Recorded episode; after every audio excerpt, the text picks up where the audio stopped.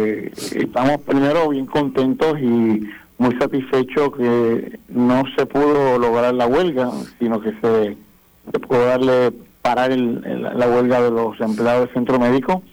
Sabes que el centro médico es la institución la más importante de nuestro sistema de salud y, y la que tiene que ser la joya del sistema.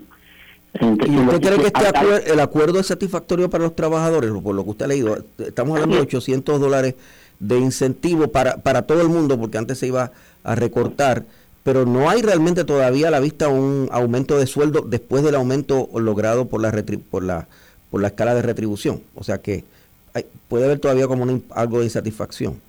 Bueno, pero por lo menos es un gran avance. Eh, estoy hablando con varios de los enfermeros, ellos están satisfechos con el, con el, con el logro.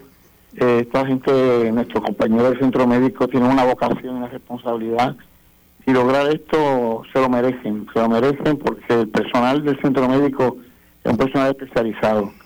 Aquí no debe haber ninguna institución que pague mejor que el centro médico.